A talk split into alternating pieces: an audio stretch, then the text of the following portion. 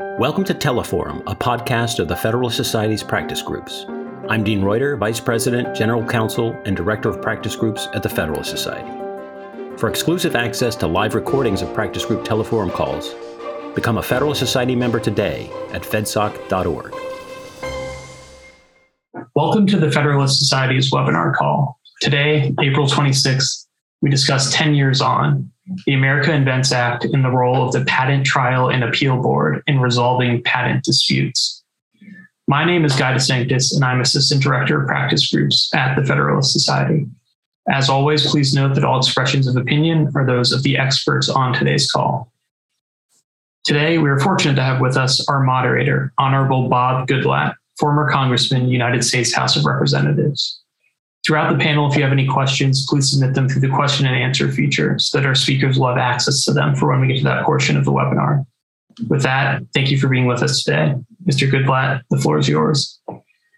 Thanks, Guy, and welcome to all, and a big thanks to the Federal Society for hosting this event on World IP Day. In 2000, the World Intellectual Property Organization's member nations designated April 26, the day on which the WIPO Convention came into force in 1970 as World IP Day with the aim of increasing general understanding of intellectual property. This year, the theme of World Intellectual Property Day is IP and Youth Innovating for a Better Future and celebrates youth led innovation and creativity. Today's event is on the America Invents Act and the role of the Patent Trial and Appeal Board, or PTAB, in resolving patent disputes. I'm Bob Goodlatte, and I had the honor of representing Virginia's 6th congressional district in the U.S. House of Representatives from 1993 to 2019. During my time in Congress, I served as chairman of the House Judiciary Committee from 2013 until 2019. And prior to that, I served as the chairman of the subcommittee on intellectual property, competition, and the internet. I have prepared some brief remarks, and after that, I'll introduce our panelists. When President Obama signed the America Invents Act into law on September 16, 2011, it was the first major overhaul of the U.S. patent system since the 1952 Patents Act. At the time of passage, the AIA received overwhelming bipartisan support in both chambers. Recognizing the fundamental importance of high quality intellectual property to U.S. innovation, and the competitiveness of the US economy, the AIA focused on improving the quality of patents issued by the US Patent and Trademarks Office while providing re-examination proceedings such as post-grant reviews, inter partes review, and the covered business method patent program, all designed to provide an alternative to patent litigation. The Patent Trial and Appeal Board, which the AIA created, administers these reexamination proceedings. The debate over the role of the PTAB continues in Congress, the federal courts, and the USPTO. Proponents of the PTAB continue to argue that wrongly issued patents are the result of administrative error and that defendants in patent disputes should have an effective, efficient means uh, alternative to expensive patent litigation that diverts resources from innovation in order to determine whether the USPTO properly granted a patent. Opponents of the AIA and PTAB have argued that the AIA invests too much authority in administrative proceedings that cast a cloud of uncertainty over the intellectual property of patent holders, undermining value and limiting innovation. In the United States versus Arthrex in 2021, the Supreme Court upheld the constitutionality of the PTAB's administrative patent judges, or APJs, by placing greater authority over PTAB decision with the USPTO director. In addition, a series of decisions in recent years, such as In re Bilski, Mayo versus Prometheus, Association for Molecular Pathology versus Myriad Genetics, and Alice Corporation versus CLS Bank International have raised fundamental questions about the subject matter eligibility of method patents and software, and by extension, whether the current scope of IPR is sufficient to resolve fundamental questions of patentability. This debate in the courts has resulted in the extraordinary exercise of discretionary authority by the USPTO director, ranging from the rewriting of examination guidelines, intervention in PTAB proceedings to grant discretionary denial of petitions for review, and the imposition of the so called FinTIV rule to deny petitioners access to inter partes review. In response, a series of bills have been introduced in Congress aimed at resolving these issues and others. All of this is occurring against the backdrop of increasingly rapid technological innovation and an emerging consensus about the role of technology and innovation in enhancing U.S. economic competitiveness vis a vis China and other global competitors. With the recent 10 year anniversary of the America Invents Act, a newly confirmed director at the USPTO, and Congress ramping up debate on reforms to the AIA, today's event is very timely. I look forward to our discussion about the role of the PTAB in resolving patent disputes and the legality of the exercise of significant discretionary authority by the USPTO director to implement policy outside the authority granted the director under the AIA. It's now my pleasure to introduce our distinguished panelists. Joseph Matal is a partner in the Intellectual Property Practice Group in the Washington, D.C. office of Haynes Boone LLP. Joe has served as both the USPTO's acting director and acting solicitor during the beginning of the Trump administration. As acting solicitor, he defended the agency in intellectual property cases before the U.S. Court of Appeals for the Federal Circuit and the U.S. Supreme Court. Previously, Joe served as the general counsel to the Senate Judiciary Committee for Senator Jeff Sessions and as committee counsel to Senator Jon Kyl. In these roles, he participated in the negotiating and drafting of many of the key provisions of the America Invents Act. His practice focuses on USPTO post issuance proceedings and Federal Circuit appeals. Paul Taylor served over 20 years as counsel and chief counsel of the House Judiciary Committee's Subcommittee on Constitution and Civil Justice. He also served as senior counsel at the House Oversight Committee. During that time, Mr. Taylor helped shepherd dozens of federal bills to signature into law by presidents of both political parties. He's the author of over a dozen law review articles on legal reform, constitutional law, religious liberty, and other topics, and a contributor to the Heritage Guide to the Constitution. Prior to working on Capitol Hill, Mr. Taylor worked as an associate at Kirkland and Ellis and Covington and Burling in Washington, D.C. Mr. Taylor is a graduate of Yale College and Harvard Law School. Welcome to you both, and I'll direct uh, our first question to Joe. Different industry groups and patent organizations have tried to claim that their views are the conservative position on patent policy.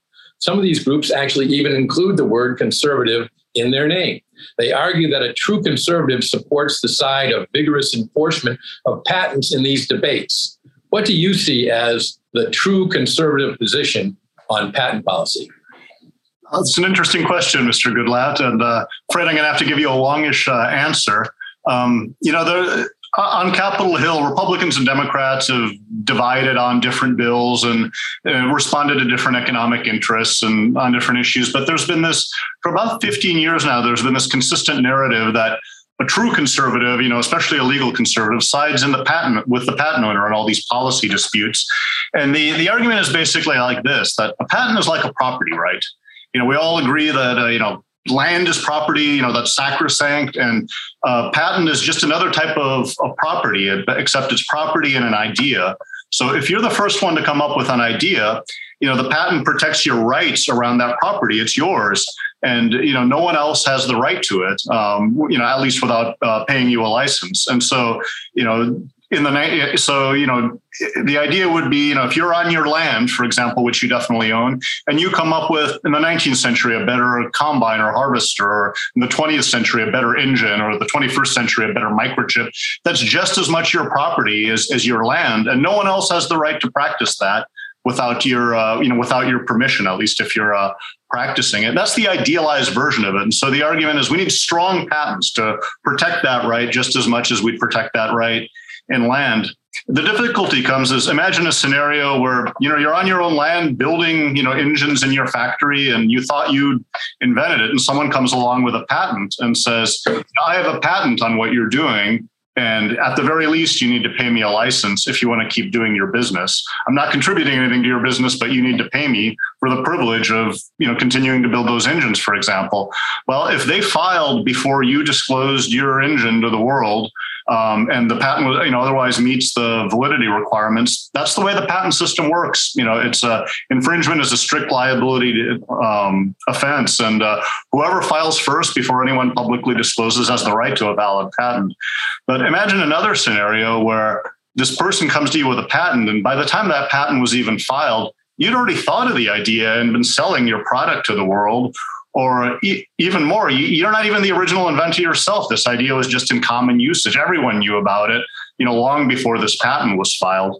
Um, you know, then the uh, the justice of the case is a little less clear, right? Uh, I mean, we all agree if the person really was the first inventor, the person who invented it to the world, then kind of justice and natural right is with that person. But if someone else got a patent improperly, and, you know, and they're just going after people who are practicing something that was already in the public domain or even invented themselves. That doesn't seem fair, right? That, that doesn't really accord with some one sense of natural right. And what that highlights is in the patent system, the, the key to the fair and efficient functioning of the system really comes down to validity. Uh, accurate and thorough compliance with patent validity. If the patent's valid and that person really was the, uh, the, the person with the patent really was the first inventor of the engine, um, then that's their idea and they have that first right to it. And in fact, uh, rewarding that right encourages more innovation along those ideas. But if the person who got the patent wasn't really the inventor and the idea was already in the public domain, you're not aiding innovation. And frankly, you're just hurting people who, who make real things. So validity is really critical to the um, fair functioning of the system. And here it's important we take a step back and look at the character of the actual litigation going on, not, not these you know theoretical arguments about property rights, but what is going on. And historically, over the last several decades, when issued patents have been litigated, they've been found invalid about 40 to 45% of the time. These are studies that are not contested going back to the 90s, uh, finding that when courts themselves looked at these patents, they found a large portion of them were invalid. The patent office only has so much time to look at it some bad patents slip through. And that's why we've always had, you know, con- you know, contests over validity when patents are later issued.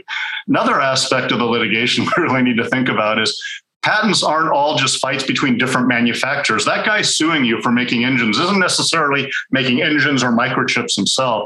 In fact, the bulk of the litigation in the United States over the last at least 20 years has been brought by people who aren't practicing the invention. And the bulk of those people, those plaintiffs, um, are what we call patent assertion entities, people that acquire patents on the secondary market. A lot of corporations build up patent portfolios, sometimes just for defensive reasons or, or uh, you know, just for licensing fights. And then, you know, you have to pay to maintain your patents just to keep them, and corporations will periodically unload them. And there's a fair amount of patents that are available on the secondary market.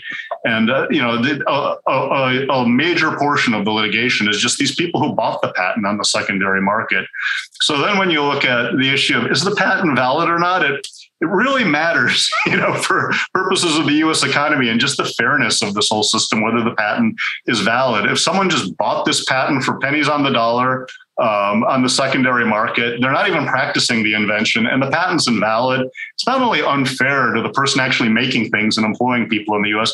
You're not encouraging innovation. All you're all you're encouraging is getting more patents and and uh, and more lawyering. And um, you know, this is where I like to come back to the issue of strong patents. The people who talk about strong patents, you might think, oh, that means a patent that's valuable. You know, that really claims an innovation innovative idea.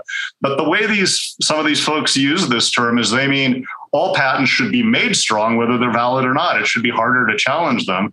And that's what a lot of this agenda is meant. You know, it, it's not really about protecting patents that are strong. It's about shielding patents that are invalid. And when we start to go down that path, when it turns into this kind of a lawyer's game, you know, I, what this makes me think of, and what a, you know a true conservative is supposed to think is, do any of you all remember a Senator John Reid Edwards in North Carolina? Um, he got involved in some scandals at the end of his career that kind of tarred him, but uh, you know, he made his fortune before he got into politics doing medical malpractice litigation. He and the bulk of his money came from suing obstetricians for um, uh, for failing to do a C-section early enough and therefore causing cerebral palsy, you know, in the baby. And you know, he earned huge awards. I mean, cerebral palsy is a debilitating uh, condition, and uh, if the doctor really was negligent and did something wrong that injured this baby, obviously a, a jury wants to generously compensate um, uh, that baby and its family. The problem is, at some point later in his career, it came out that uh, someone did a meta-analysis of all the medical studies and found that whether or not you perform a C section has virtually nothing to do with cerebral palsy. In fact, it's a genetic condition, and the fetal heart monitoring fetal heart monitoring readings that he used in his studies have nothing, no predictive power whatsoever over cerebral palsy. And in the end, this guy was just suing baby doctors who had done nothing wrong. He made healthcare more expensive, pressured doctors to do things uh, to perform C sections when they weren't necessary. John Edwards in that model should not be our model of how the litigation system works. He should not be the conservative legal hero. But that that's unfortunately when you allow invalid claims to be asserted and monetized, when you stack the system this way, when you let incorrect scientific evidence get into the jury process and bias these results this way. This is the kind of abuse you result that you end up with, and it, it shouldn't, you know, it shouldn't be any conservative's model of how the uh, how the system works. Thank you. Paul, your professional experience has been primarily with constitutional law and civil justice reform. The U.S. Constitution makes clear that the purpose of the patent system was to secure exclusive patent rights for inventors, quote, to promote the progress of science and useful arts, end quote. To your mind, is the civil justice system as it operates today fulfilling that constitutional purpose?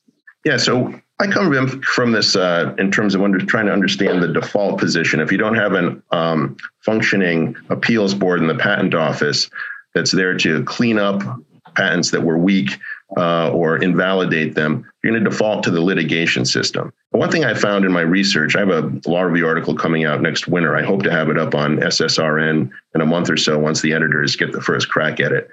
But I um, found a lot of interesting evidence about how early jurists viewed a valid patent. And part of that um, interpretation of a valid patent, um, integral to it was whether or not the patent was commercializable, um, whether or not someone was actually using it for the useful purpose that the Constitution requires uh, for patenting.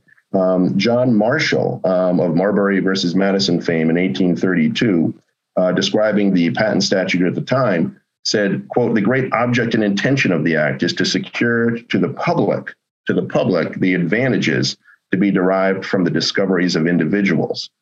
Uh, this sort of uh, thinking was akin to the Lockean theory of property, where you had to mix your labor with the land before you really had a um, um, a true property right in it. Uh, in other words, um, in, improving its value and distributing its benefits to the public.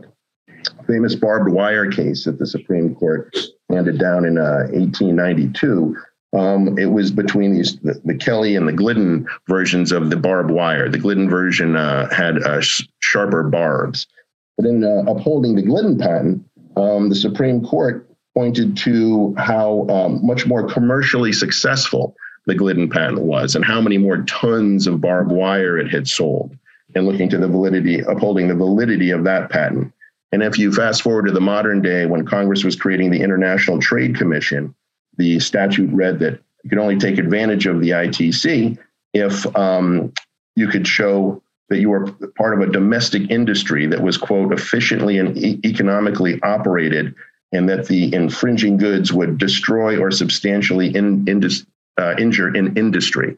So they were looking to protect people that were having uh, had commercially viable uh, products. And uh, so now, when you look at the litigation system, I'm using as my paradigm here in terms of describing its dysfunctions as a patent that is overly broad, weak, um, and uh, but still granted. Now we know that the general distinction of the American legal system is we don't have a loser pays law. So what that means is um, anyone, by threat of default judgment, can file a complaint against somebody, impose a lot of defense costs on them, and then try to extort a settlement out of them that is somewhat less than what the person sued would have to pay to litigate uh, the case uh, to victory on their side. So if it would cost you $10,000 to defend yourself successfully in court, someone could say, just pay me $8,000 now and I'll go away. So that's the uh, sort of um, extortionist effect that is at play as the baseline of our litigation system. And uh, piggybacking on that are third party litigation financiers, which we see now. These are uh, folks who come in and agree to pay for the litigation, but in return, they can put certain uh, restrictions on what the lawyer for the client or for the patent owner can do or not do in court. In fact, um, when I was working for the Judiciary Committee, Mr. Goodlatte, you yourself spearheaded a class action reform bill, which would at least require the bare bones of transparency in terms of third party uh, litigation financing contracts, at least make them known to the litigants and to the court. In fact, there were some uh, really egregious examples of contracts that um, tied the hands of the lawyers themselves who were supposedly uh, representing uh, their clients um, to the best of their ability. Uh, these were uh, conditions that the contracts put on in terms of the experts that could be put up, um, at the fees that would be distributed, uh, fees that um, would actually detract from the recovery of the plaintiffs themselves. These were all things that various judges found kind of shocking when the, when they came out, and then the judges required the disclosure of these terms. Because when you have a contract like that from a funder that ties the hand of the lawyer, um, you're really separating uh, the representation in the case from the judicial system. Because as an officer of the court, you're supposed to be in return for the privilege of attorney client, et cetera, you're supposed to be tied at the hip to your client and not subject to external constraints based on the funding that are handed down by third party litigation financiers. So when you combine a patent that's overly broad and not commercializable, which separates that patent from uh, industry and the economy, with third party litigation financing, which separates the lawyer from the judicial system as properly understood as an officer of the court, you end up with some severe dysfunctions. Actually, just about a week ago, um, there was a judge in Delaware District Court who um, actually issued a standing order that requires all litigants to um, disclose any third party litigation financing contracts they're subject to. Uh, this is a judge actually who I understand handles about 4% of all patent cases. So I think what he's done um, is going to be very influential, probably spread to the other uh, judges in the in Delaware uh, and probably elsewhere. So when you have a, an overly broad patent granted, uh, minted, I should say, by the um, by the Patent and Trademark Office, and there's by no the way, Paul, just to clarify, you mean he handles four percent of all cases in the U.S., right? Not just in the U.S. In the U.S., yeah, yes, correct. Yeah, Delaware plays an outsized role in adjudicating patents cases. Right. So when you have a situation where there's a patent that is overly broad but has been granted, um, and it's not commercializable, and it can be subject to a third party finance litigation, in my mind, you kind of end up with a magic um, casino chip. That patent can be plunked down on a table in the patent litigation casino, and it can force others to come to the table.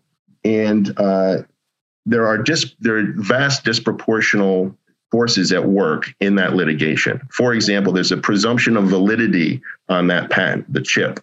That means that for that person who has the chip to win the case, the patent infringement case, they only need to meet a preponderance of the evidence standard. Whereas their opponent, who is forced to come to the table, can only win the, their case claiming that that chip is an invalid patent by clear and convincing evidence.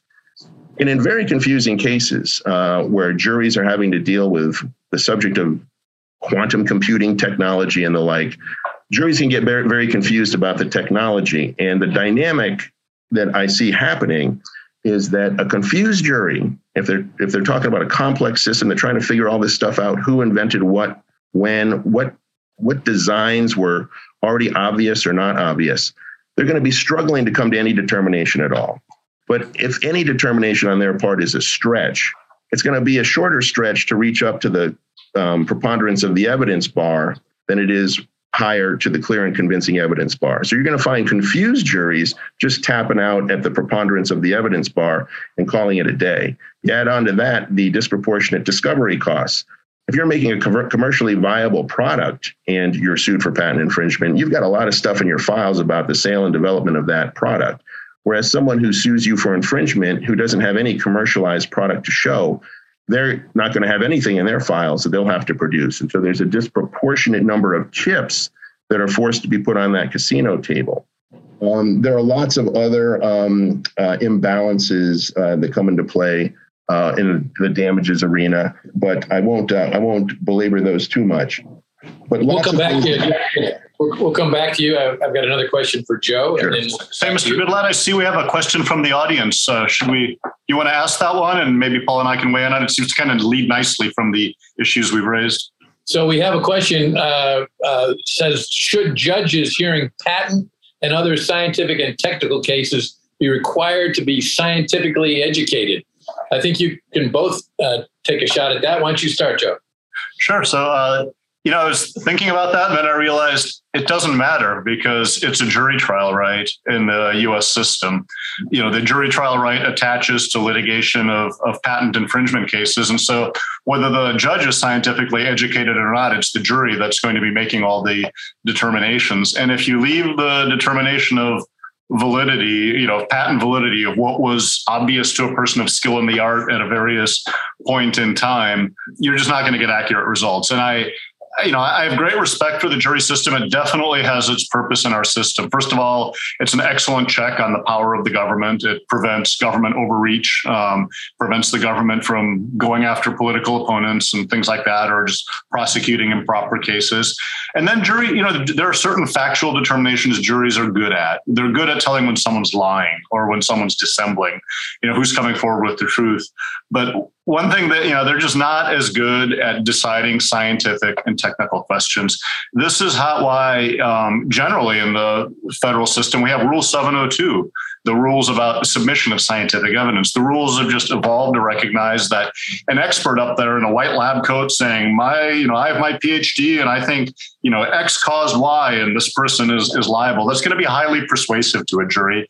And when there are competing experts, you know, they're not they're, they're not going to get as much into, you know, whose scientific theory is is correct in light of the latest study or article. They're going to be influenced by other factors. This is frankly how John Edwards made his living. There's no Rule 702 in the North Carolina state courts. He wasn't bringing these med mal cases in federal court. There you'd have Rule 702, and a, a doctor would have been able to say, look, there's no scientifically reliable evidence that anything I did could have caused cerebral palsy. But that didn't exist in state court, the guy with the light white lab coat, and you can find these people, got up there and testified this guy caused this, and the jury's sympathy is with the baby. And a similar dynamic will apply in patents cases. A lot of these cases, although there's a nominal validity, uh, invalidity defense uh, mounted, a lot of them degenerate into portraying the parties and who's the little guy and who's the big guy. And the patent owners often try to, you know, they want to portray themselves as the little guy up against some nasty corporation. And that that sells well, you know, it sells well with juries. And one of the phenomena you see these days is you think, well, why would a jury sympathize though with a pure patent assertion entity, someone that's litigation funded, is really just a hedge fund. But these, a lot of these plaintiffs have been successful at persuading judges to exclude that evidence from the jury. They say it's not relevant who I am, and so this patent assertion entity that again is you know funded by you know a pretty large uh, litigation hedge fund will just present itself as Texas Tech, a scrappy little startup, and uh, the whole fight turns on whether the defendant can get into the case the, the evidence of who this entity really is and who's really suing them. And I'll just submit this is a ridiculous way of adjudicating intellectual property rights. No other country in the world does it this way. Any assessment of assessment of a patent's validity should be done by someone with a background degree of skill in the art, someone who's already familiar with the subject matter and already is familiar with the terminology and, and the technology, you're going to get a much more accurate assessment of whether a claimed invention was obvious at a particular time or not um, from a person who already has that background level of knowledge. So, Paul, this was a question that I had uh, uh, prepared for you, and uh, our viewer has uh, teed it up already. So, anything you want to say uh, in addition to what Joe's just observed about uh, the role of jurors in our patent litigation system? Yeah, no, there's an interesting uh, quote I found from a Judge Grier back in 1852. Uh, patent litigation abuse is going back a long time, and there was a big uh, spree of farm patent um, litigation. And in one case, he made uh, clear in his opinion itself that the case involved, quote, the application of principles of science and the law to admitted facts, and by a jury, quote, in which 10 out of 12 jurors do not understand the principles of science or mathematics. So we are stuck with the jury system, but we're not stuck with a system in which overly broad and invalid patents can continue to float around in the system without some correction in the patent office itself. Um, and um, I was struck by a quote by James Madison uh, in the Federalist Papers. And central to his understanding of the very concept of the rule of law was the idea that uh, the government not be administering the law in a willy nilly fashion. In other words, uh, too sloppily. And the, the quote from Federalist Paper number uh, 62 is, quote, law is defined to be a rule of action, but how can that be a rule which is little known and less fixed? What prudent merchant will hazard his fortunes in any new branch of commerce when he knows not but that his plans may be rendered unlawful before they can be executed?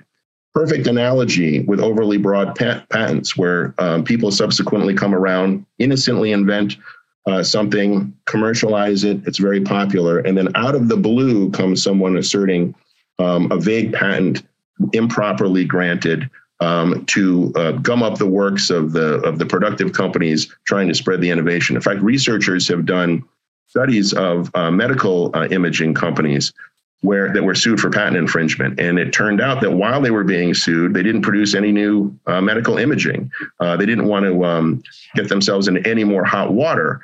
And in the meantime, you know, medical imaging is a pretty important technology, and uh, wish we had more of it rather than less. So, Joe, this leads us right back around to uh, the America Invents Act and uh, the intention to, uh, before we get to very expensive litigation where very technical issues are going to have to be decided by people, judges and jurors that uh, may not uh, have the background for it, and puts it back into the USPTO. So there's been a lot of debate in recent years about the role of the Patent Trial and Appeal Board in reviewing issued patents. Board is staffed with administrative judges with technical educations and experience and has been tasked with reviewing the validity of issued patents. Do you think that the PTAB is functioning as intended? And what lessons do the experience with PTAB proceedings have for administrative law? Well, we now have, uh, you know, I think there's two answers to that. One is just the core function that was assigned to the board of assessing validity. Are they doing that right? You know, are, are, are they doing that well? And uh, you know, there I think the answer is is clearly yes. Um, you know, when the board judges review a case, you get three judges with relevant technical backgrounds deciding it. They issue a detailed decision, by the way. In these cases where a patent's validity is challenged uh, at the uh, at the agency board, um, you tend to get like a, you know, I'd say probably the mean decision is about 60 pages long. And among other things, that means it's judicially reviewable. When you get a decision back from a jury, first of all, validity is just one of several issues thrown at them juries have a tendency to decide all issues for one side or another. And then on the issue of validity, all you get back is a bunch of checked boxes. Did you find this patent uh, invalid, invalid or, or valid? And they just check, you know, no, no, no, did not meet their burden of proving invalidity. You know, good luck even testing that um, on appeal.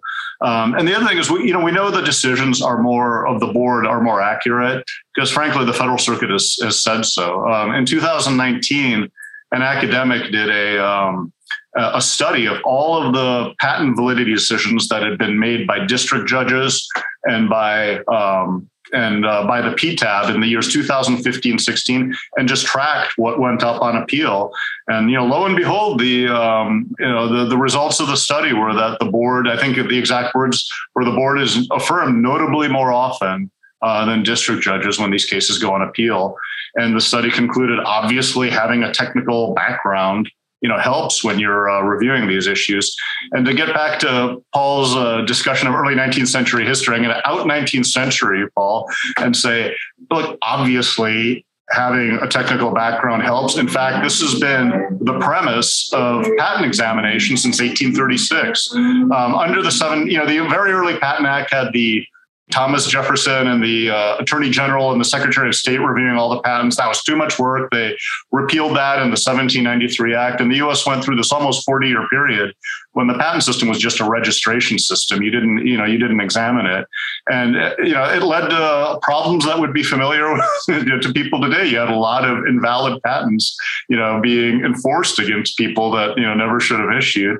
And in 1836, the U.S. finally decided we're going to have the patents examined, and we're going to have people with a relevant technical background looking at the different technologies. So it's been the premise of our system for you know over 180 years now that yes, having an education in the relevant technology you know, is an aid to, um, you know, is an aid to an accurate assessment of patent validity. That you're really judging someone who's skilled in this art. What would they have seen as obvious at the time, and what better person to judge what's you know a person in the skill of the art would have thought than someone who actually has skill in that art. You know I, I, I, I frankly there's there's no reasonable argument that having the relevant technical background isn't an aid in making judgments and assessing patent validity. And uh, so you, you asked a broader question though about uh, the second part of this question as well has the functioning been the way things should be? When the board's allowed to do its job, it's done what Congress expected. There have been problems with having the board an administrative agency in an administrative agency, and I, frankly, I can't really tell you how to fix these. If you put these cases in court, I think the you know there's a good chance the jury trial right would uh, attach. So if you really want an expert looking at these cases, you have to put it in an agency. The problem is there's been a fair amount of manipulation of the system in the agency.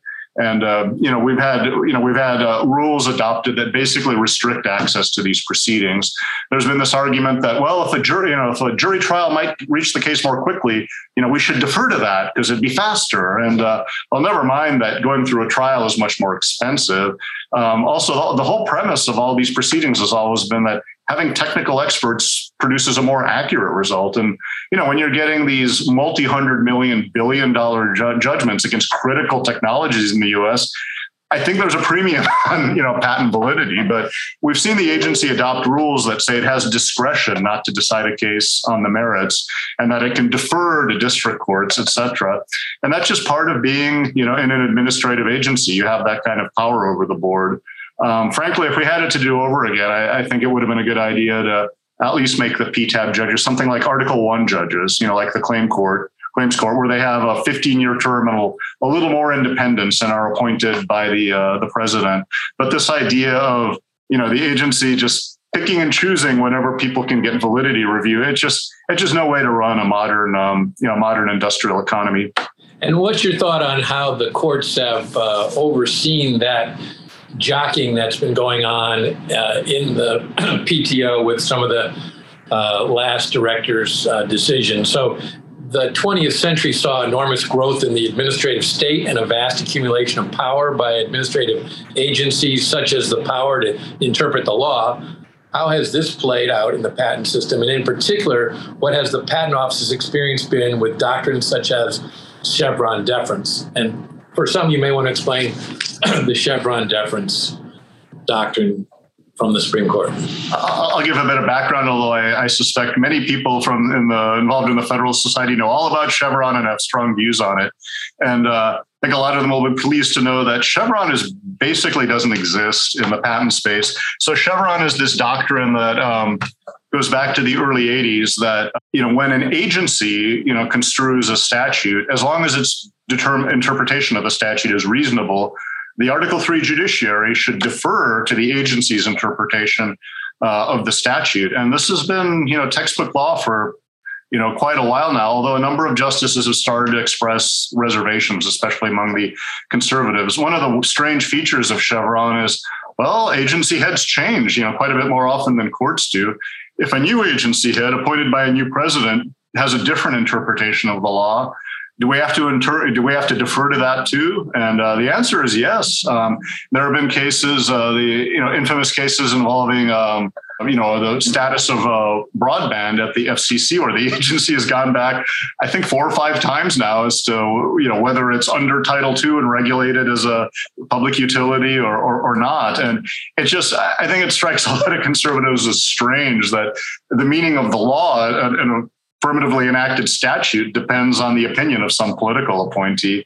In the patent space, this hasn't happened, and that's largely been the uh, result of the federal circuit. The federal circuit really doesn't give the agency any meaningful um, Chevron deference. And this is, you know, strange for a number of reasons. First of all, the, the I think a majority of the court is still uh, Obama appointees, or at least half of it, and um, you know, mostly Democratic appointees. And the other thing is the Federal Circuit actually does give Chevron deference to other agencies under its purview. I think the the court, the U.S. Court of Appeals for the Federal Circuit has just recognized that it's uniquely inappropriate to give Chevron deference in the patent space because you are dealing with a property right that's ex- expected to last for years. And uh, a, a, recent experience we've had with this is, um, you know, the agency recently tried to issue its own guidance on Section 101 of the Patent Act. Section 101 is this core section that defines what kind of subject matter uh, is patentable. You know, what, what kind of area can you get a patent in? And it limits patenting to machines you know, manufacturer's process or composition of matter. You know, overall, this kind of industrial technical uh, area. And uh, you know, there's been back and forth. And uh, the um, end of the 20th century, the courts in charge of patents cases decided, you know, there are more things ought to be patentable, and we shouldn't be so uptight about all this stuff. And uh, um, you know, if a little patenting is good, then uh, even more is better. And if that's good for me as a lawyer, you know, and, and my friends, then you know, even better.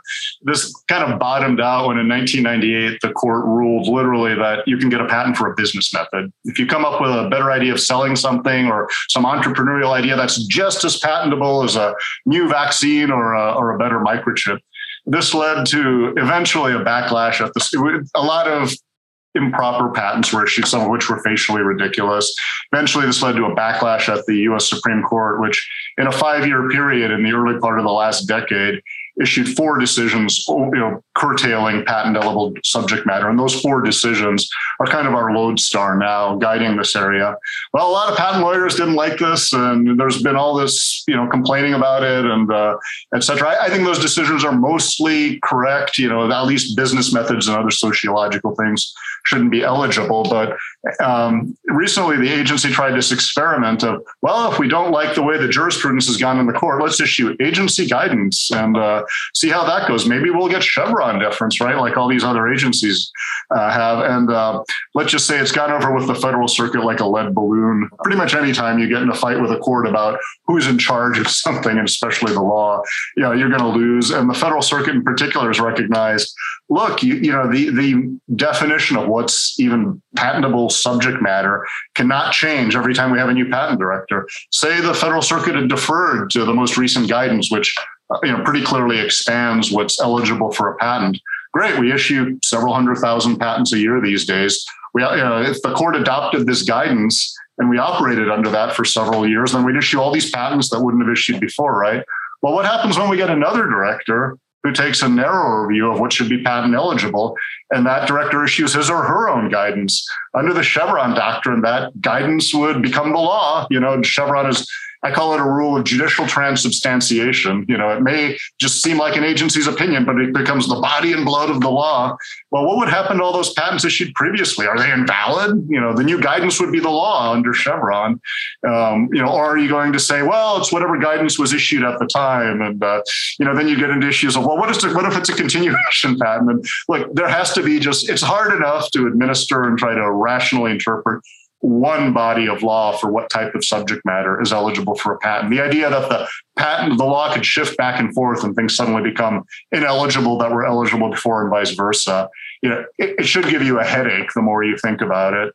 And uh, in, a, in a way, the patent system is kind of a textbook example of why the Chevron doctrine doesn't really makes sense. You know, the um, the old Supreme Court uh, decision by Justice Marshall didn't say it's emphatically the duty and province of the administrative agencies to say what the law is. It's the job of the courts. You know, it's pretty clearly defined in our Constitution. And when something's a statute and it's a question of statutory interpretation, it's the courts that need to say what the law is and have that be binding for you know until Congress changes it or until the courts change their mind. It shouldn't change every time you get a different head, you know, of an agency. So that's okay. So, oh. let, me let me interrupt because we're getting uh, uh, some more questions from some of our attendees. Uh, so I'll, I'll throw this one into the mix. Is a basic hallmark of fairness that the judge and the body that employs the judge not have a financial interest in finding for a particular party? Should we be concerned that the USPTO has a financial interest in encouraging the filing of IPRs and instituting them to the tune of $40,000 per case? Should we be concerned that APJs are reported to get higher bonuses for invalidating patents, issuing more decisions? I can't, uh, I think there's maybe more, but I can't read it. So, either one of you want to take that one?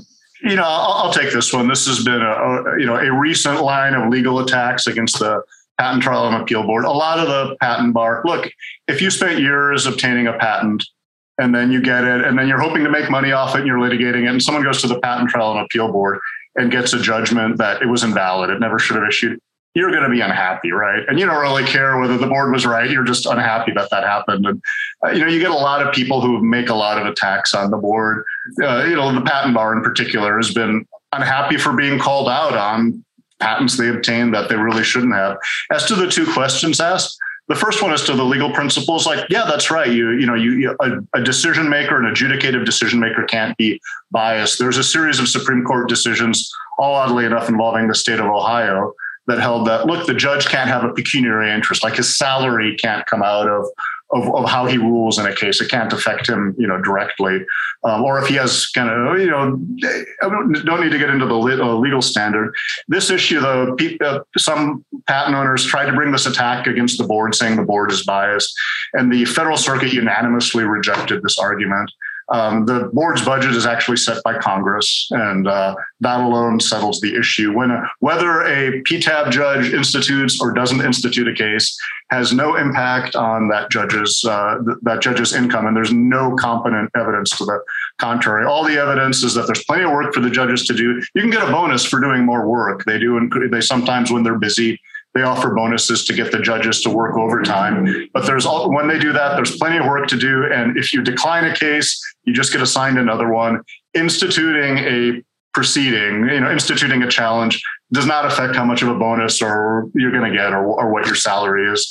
Um, the, you know, the, the, legal standard is correct. It, it just the board has you know clearly complies with the due process uh, standard. Um, they're getting the case right on the facts as the results on the appeal show. Okay, so we've gone through more than three quarters of our time. Let me uh, switch gears here and uh, ask both of you uh, about the fact that we now have a brand new USPTO uh, director, Kathy Vidal. Uh, what uh, priorities do you think that our new director should have? Well, I've been doing a lot of talking, so do you want to address this one first, or? Yeah, I mean, just from rel- a relative outsider perspective to the patent world, in reading a lot of history books of different industries through American history, the the issue of getting these patents right from the get go is so crucially important. If you read any book from a historian on the history of the railroad industry, there's always a chapter on the patent wars, and in it, an interesting discussion of how uh, engineers from the Pennsylvania Railroad in the 1870s thought they could come up with a better ventilation system to get smoke out of the train. But they went to the patent office and they saw, quote, a jumble of patents, overly broad, covering huge swaths of technology. And they decided, you know what, we're not going to risk um, a patent lawsuit by even trying to improve the ventilation system in this case. Uh, you had when with Henry Ford in the Model T, there was a, a guy, um, I think his name was uh, Kittle, who had patented a something akin to a lightweight internal combustion engine, and Henry Ford had to pay royalties to him uh, forever, and uh, and always hated it that there was um, this patent out there that he had to pay royalties to for an overly broad patent. So that I mean, I think that is the that's the central problem with all of this is the initial issuance of these overly broad patents, and that I mean, to my mind, which should be the top priority. Patent examiners taking more time, being more careful, um, and uh, surveying the technical universe in advance so juries don't have to. You know, I, I just add that, uh, you know, in some ways, like being a director, being the director, in some ways isn't that hard because so much of this is dictated by the law, you know, and, you know, you, you actually don't have discretion to make up, you know, your own patent eligibility jurisprudence, for example.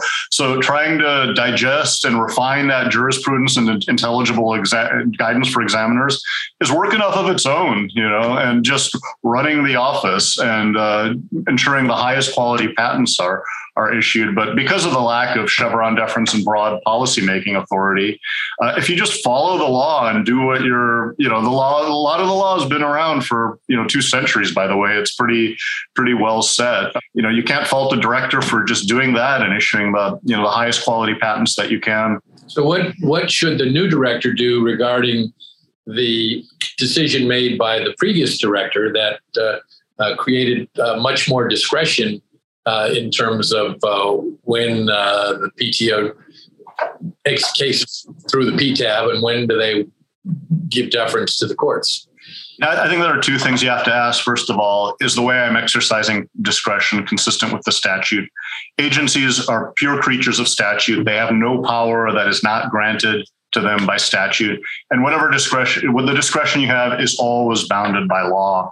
Uh, the, the, rule I, uh, the, you know, the recent policy I view as most, most problematic is this one that you defer to a district court if they're going to reach you know things more quickly like first of all the whole purpose of these office proceedings was to get an expert analysis especially in complex cases and secondly the statute already sets a deadline the, the, the statute itself says you can file a case up to one year within when you're sued you know the, when the statute sets a deadline in relation to district court proceedings the agency doesn't have the discretion to change that. You're obligated to follow that legislative choice uh, that was made. Um, you know, with regard to other issues like 101, like, look, the federal circuit's made pretty clear it's not going to give any kind of deference. You, you, just need to, we can grumble about the case law, argue for changing it in Court of Appeals or US Supreme Court cases, but you have to follow what an Article 3 court says is the proper interpretation uh, of the uh, of the Patent Act. And secondarily, with regard to the issue of discretion, I just add to the extent that it, an issue is within your discretion, you know, you have to ask what's good policy for the United States. And the patent system's always been a balance. You want to encourage innovation, rewards for innovation, while ensuring that people can still use things that are in the public domain. That what you're rewarding actually is, you know, novel and non-obvious innovation, and not just, you know, the, the patent system isn't meant to reward lawyers or just the act of obtaining a patent. And when you do do that, you kind of increase the incentive and pressure to get patents that shouldn't have issued and to assert them. You know, we really balance the system by vigorously enforcing all of those conditions of patentability, you know, at all stages in the process. And a, director who does that um, is one that's is, is focused on that and remembers that purpose um, is one that's doing a good job. So, patent trolls frequently use and abuse the patent continuation process to obtain multiple patents over a period of many years which effectively extends the term of exclusivity available to patent holders. This evergreening effect allows patent trolls to prosecute patents, to issue and also keep a continuation application on file to seek additional and often broader claims from the same patent application. As a result, patent trolls are free to assert and issue patents while making changes to pending applications to address validity challenges and non infringement defenses raised against issued patents. The continuation process also allows patent trolls to change their target over time by drafting patent claims that read on future products or delay the issuance of patents to target a mature industry. Obviously, that's a problem. How do you fix it? Well, um, you know, the, look, there are bad litigants out there who will assert patents just just for a nuisance settlement. Unfortunately, that's just part of the system. Um, there are you know people who assert patents who don't have a legitimate uh, interest in them and are indifferent to uh, invalidity. Some of the things you mentioned, like extension of patent term. There are rules, you know, um, that limit your ability to extend your patent term by obtaining multiple patents, especially since we've shifted to the 20-year patent term. It's been much easier to enforce that. I, I think if we get into a discussion of obviousness type double patenting, though, the Federalist Society will never invite, invite us back for uh, for a seminar. Um, you know, the other, you know, the U.S. also does have a very liberal system of seeking continuation applications where you can get more patents off the same specification. Sometimes that's legitimate. Um, you know, sometimes uh, you know you, you want people to be able to refine their claims as they do further tests, for example, of a drug on patients. They uh, come to appreciate new efficacies, and you know if that was part of their original disclosure, they want to be able to claim it sometimes that's you know abused uh, as, as well. Um, that's actually an issue, an area where the office does have some discretion as to um, you know what kind of rules to set up governing governing continuation patents and things like that. It's a contentious issue within the patent community, but one where there uh, where there clearly is a bit of a discretion. And um, again, the issue of uh, I'm not going to use the T word, but uh, you know, abusive litigants. Um, you know, this is something all that always needs to be kept in mind when you hear these narratives about, you know, the independent inventor and uh, you know how you know protecting that property right is like protecting your land. Keep in mind there are a lot of people out there asserting patents who bought them on the secondary market. A lot of them are backed by hedge funds. A lot of those hedge funds rely heavily on foreign investors. If we're letting these people assert, monetize invalid patents against American manufacturers, against makers of core technologies like microchips and routers and networking equipment, we're not advancing the economic interests of the United States. At the very least, that patent has to be invalid. It has to be valid before you're plausibly advancing in innovation in some way. Um, we're just letting people take advantage of the system, and a lot of those people aren't even you know, they're not even Americans. Um, some of these big hedge funds that invest in patent litigation, they're foreign owned.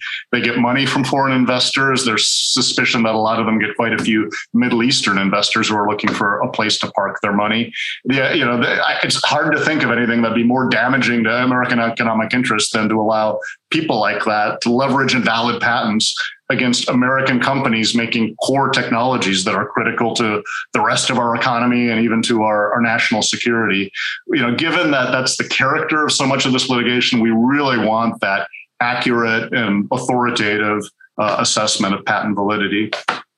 So we're down to four minutes. So I'll give each of you two minutes to touch on the myriad of topics we haven't uh, had the opportunity to cover or to enhance something that you've already spoken about. And I'll start with Paul. I mean, uh, just off the top of my head, in order to get a, at least from my relatively outsider perspective, I found it very valuable to do things like just search through patents, see how complicated they are, and see and envision in my mind how well a jury could adequately um, cope with these scientific issues.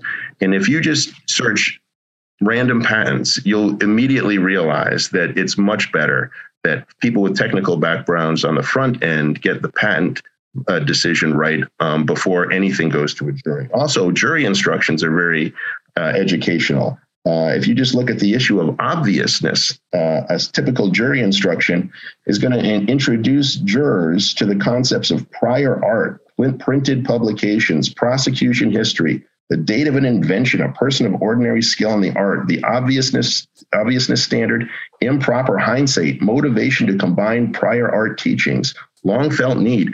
I can go on, and there, there are even more concepts in there, and these are for trials that only go on about two weeks um, and to educate a jury about all ang- angles of all of those issues in a fair way. Even the issue of damages is going to involve uh, questions of whether or not multiple alternative products could have been used to accomplish the same goal as would have been accomplished by, by using the patent that's allegedly infringing.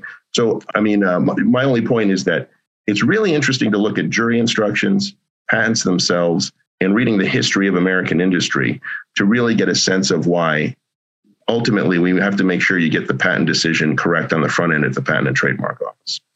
Thank you. Joe, you get the last word. Thanks. You know, I just, uh, since there's only little time, I just want to thank the Federalists for inviting us and having this debate. I feel like a lot of the debate on patent policy has been a bit distorted. People are trying to claim this label or that. And those of you watching this who don't already have, aren't you know, already in your camp on patent policy and are trying to decide what to think, my advice is you just have to think for, for yourself on these issues. Patent policy is one of those things that to benefit America, we just want to get it right. I, I tell people it's like antitrust law. There's no true conservative position on antitrust law. You don't want excessive antitrust litigation, but conservatives don't support monopolies either or you know agreements and restraint of trade. You know a, a, legal conservative should support enforcement of the law as it's written. Someone who's invented something novel and non-obvious and that meets the other conditions of patentability that's their invention and they're entitled to uh, enforce that patent.